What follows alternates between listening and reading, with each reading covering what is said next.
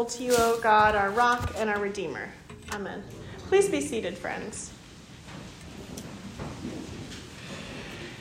So, there was recently a ruling of the Alabama Supreme Court regarding a wrongful death suit that couples brought against a facility after frozen embryos were accidentally destroyed. And that ruling declared that the frozen embryos were children under the law. And the concurring opinion was written by a justice of that court, Justice Tom Parker. And Parker used his evidence, used in his evidence to write his opinion, he used quotes from the Bible, theologian Thomas Aquinas, and Protestant reformer leader John Calvin. And we can describe this justice as being a part of the Christian nationalist movement, a movement of the religious right that's working for kind of the the importance of Christian ethics and thought being a part of our government and our laws, and giving a particular primacy to the place of Christian people in this country. Okay, so that's what they're about. This movement seeks to make our laws more Christian, and they also want that the people who are making the laws, those offering judgments on the laws, and those in executive positions to be Christian people. And you know, as Christian people gathered here this morning in the church, gathering and hearing about laws, we might we, we and we all got to recite together as the as the psalmist writes, the law of the Lord is perfect and revives the soul. The testimony of the Lord is sure and gives wisdom to the innocent. The statutes of the Lord are just, they rejoice the heart. The commandment of the Lord is clear and gives light to the eyes. So, in thinking about all of this, about how law is thought about in our Bible and how law is thought about right now in our country and this movement of Christian nationalism, I'm left reflecting and asking questions like okay, as a Christian, as a person, as this person standing here before you all, what is my relationship to the law? What's my relationship to rules and commandments as presented in the Bible? What's my relationship to the laws of this city, of this country, of this state? What about those unwritten laws of our culture? Even the unwritten laws of church. Remembering to get a little uh, kneeler before I get into church. It's an unwritten, an unwritten rule, maybe? Maybe? During this Lenten season, we've been thinking about how can we integrate our relationship with God more deeply into all aspects of our lives, right? And at this particular juncture in our nation's history, as Christians who might not describe ourselves as Christian nationalists, it seems like an important moment to reflect on the law and to articulate some clear language around our beliefs and to do our best to live out our Christian ethics in a manner in which God's love is shown forth for the world. When we powerfully feel God's love more consistently throughout our days, integrating that love into how we live, then perhaps instead about squabbling about differences, we might try to love in that same way that Jesus loved, meaning healing the sick, eating with the outcast, casting out money changers from the temple, and doing so not from a position of leadership, nor asking for a place of primacy.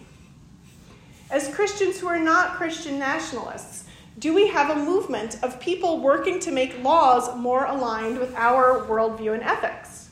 Do we have a multi pronged plan to get folks elected to school boards, city councils, local judges?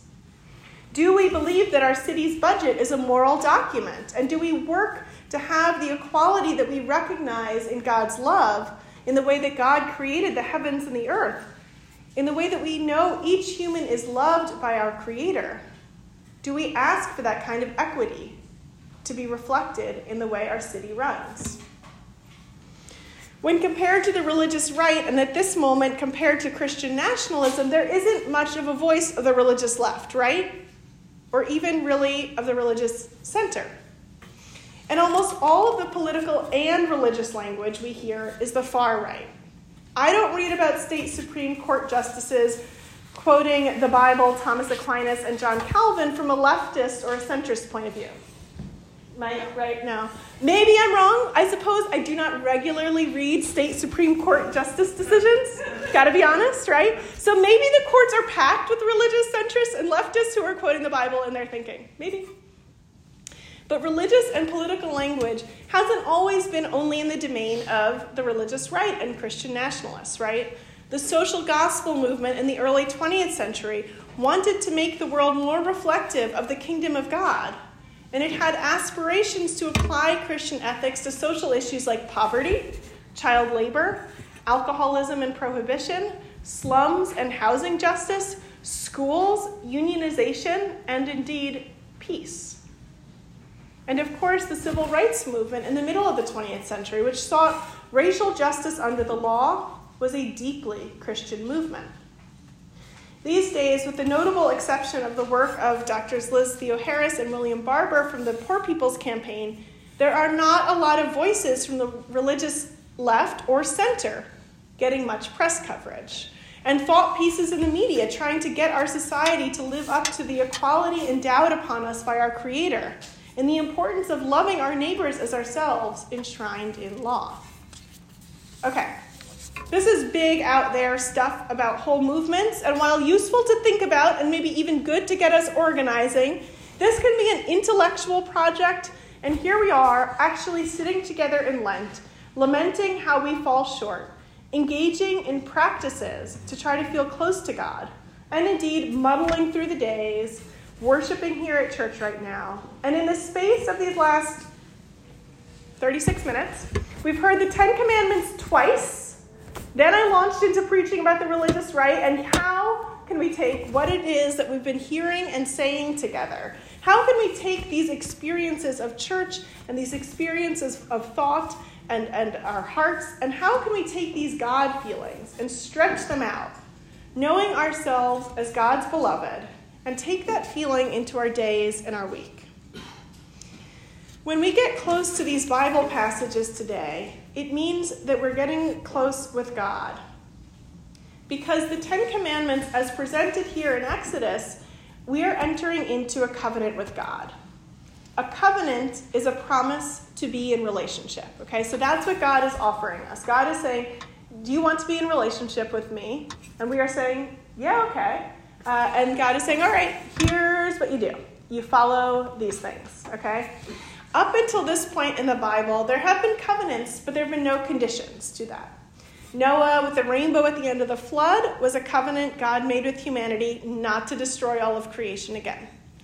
With Abraham, God makes a covenant that Abraham's going to be a father of a great nation and his descendants would be like stars in the skies. But with the Ten Commandments, this is a different sort of covenant. It is conditional. These Ten Commandments come after God has brought the people out of captivity in Egypt into the wilderness on their way to the promised land. These people know intimately who God is and what God has done for them. This is God who has liberated them from slavery. This is God who has fed them in the wilderness. This is God who parted the waters. This is God who sustained them. Now that you know who I am, God says, here you are, my people. Follow this. And this is the invitation that we have today, too. You all, we know who God is. God is saying to us, follow this. We might wonder then, what are these Ten Commandments that we are following? How does this help us with that desire to integrate our lives and draw closer to God? This covenant that we can do with God gets us into a deeper relationship with God. This agreement of following and being in relationship shows us how to love God and love God's creation of humanity. Since this covenant begins right at the moment where God has shown God's people who God is fully, how God has cared for them, and now this is the opportunity to trust God and that God will provide. This way of following God, following these commandments, helps us to know how to love God, how to love God's creation. The first few commandments remind us to trust God, to know who God is and what God has done. And then God reminds us that if we trust God, maybe we shouldn't work every day. Maybe instead we should take Sabbath time knowing that God is taking care of us. The next few commandments focus on loving God's human creations. Trusting in God who will provide for me means I don't have to steal what somebody else has. I don't have to covet what somebody else has. Then, maybe trusting in God who provides life means I don't have to take life. Trusting that God has cared for me means I can honor my ancestors. Trusting that God has been true to me means maybe I can be true in my relationships. As a whole, to follow these commandments, to keep this covenant with God, I am trusting that God will be my God, and I can get close to God by doing these practices. I can keep the commandments because God can keep me. My question from the beginning of this sermon was what is my relationship to the law as a Christian?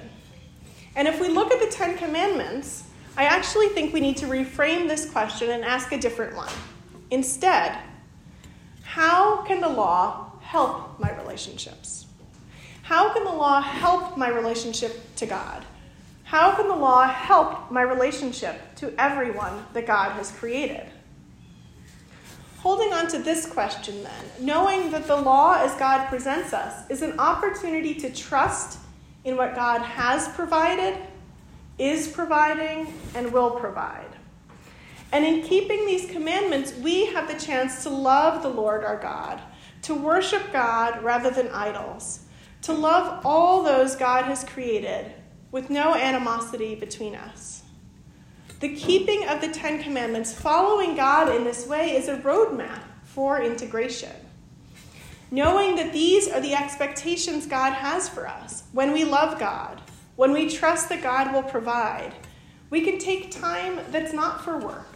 We can honor those that came before us. We can find satisfaction in what we have. We can honor our commitments. We can live with greater clarity. So then, when I think about our society and the rise of Christian nationalism, and wonder if we might take seriously using the law to help our relationships, using the law to help our relations with God and with everyone God has created. Not so that Christians have a special seat at the table, but so that Christians might share this good news of God's love for everyone, even non Christians. If our laws were so full of the kind of love where we trust in God's providing for us, and I believe that perhaps all people should be provided for, I wonder if that would result in different tax laws and how we might want to redistribute wealth. If we trust in God and God's providing for us, I wonder if when we think about the importance of the Sabbath day, we might consider the value of a universal basic income. I wonder if we trusted in God's love for us when we thought about marriage. Maybe we wouldn't worry so much about what the genders of the people are getting married, but rather the importance of honoring commitments. And maybe realizing just how challenging marriage can be, offering additional supports to family systems. Maybe then, if we ask our elected leaders to hold up these values, we might sing like the psalmist sings The statutes of the Lord are just and rejoice the heart. The commandments of the Lord are clear and give light to the eyes. Amen.